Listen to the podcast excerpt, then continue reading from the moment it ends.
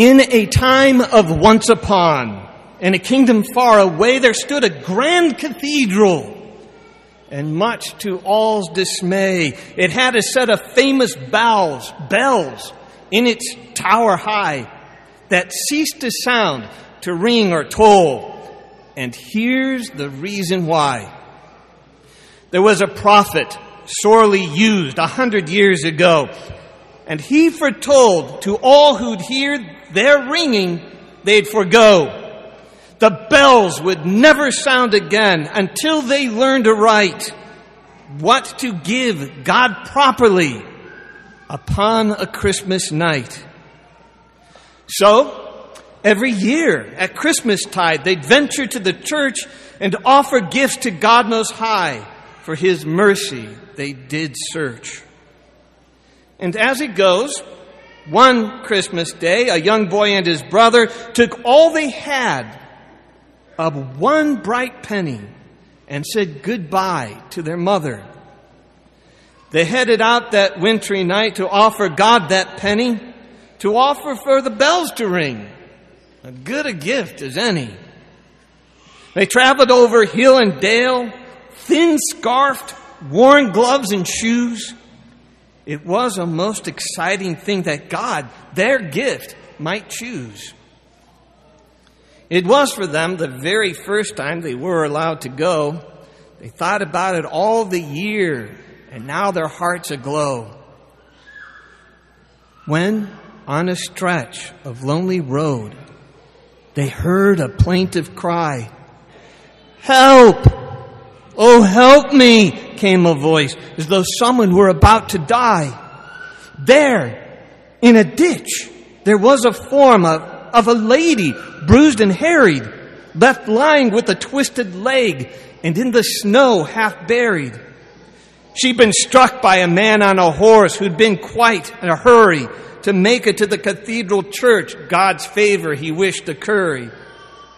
It was clear if they stayed and helped, the chance at the bells they'd miss. So they would have to sacrifice, their hopes this year dismiss. But the older brother saw the face of his brave but sad young sibling and was moved to send him on away at a chance to hear the ringing. "I'll need that cent we saved," he said with a mirthless laugh, "to help this poor and hapless soul. But go, pray on our behalf." For truth, he was not at all enthused about missing out the fun, but that's the way things go sometimes. God's mercy must be done. So sadly, but excited too, went our young man to the fest and entered in that cathedral grate and watched and was impressed. Poor men came and offered gifts of grain, sweet fruits of sun and rain. Not a sound. Rich men came and offered jewels bright that sparkled in the night. Still not a sound. Then came the king, and with him his companions, all of them dressed in royal purple clothes. He offered his crown. Not a sound. Silently, the church began to pray. Another year had passed. Their hearts began to weigh. Still, not a sound. Quietly came the boy to the altar rail and told the Lord how sorry he was his brother's mission failed.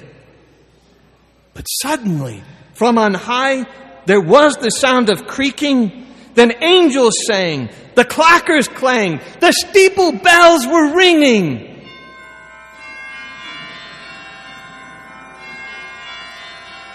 And hear the song the angels sang upon that Christmas night, "Glory in excelsis Deo, to God upon the height." The answer was not in giving, when giving's just to do, It's giving of oneself when giving's hard to do. His selfless brother story of the Christ's relived, he gave something of himself so that someone else might live.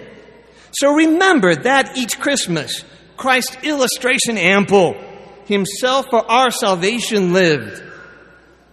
And we follow his example. And every time you hear our bells, their hearty clapping sing, remember, especially at Christmas, of chimes and why they ring.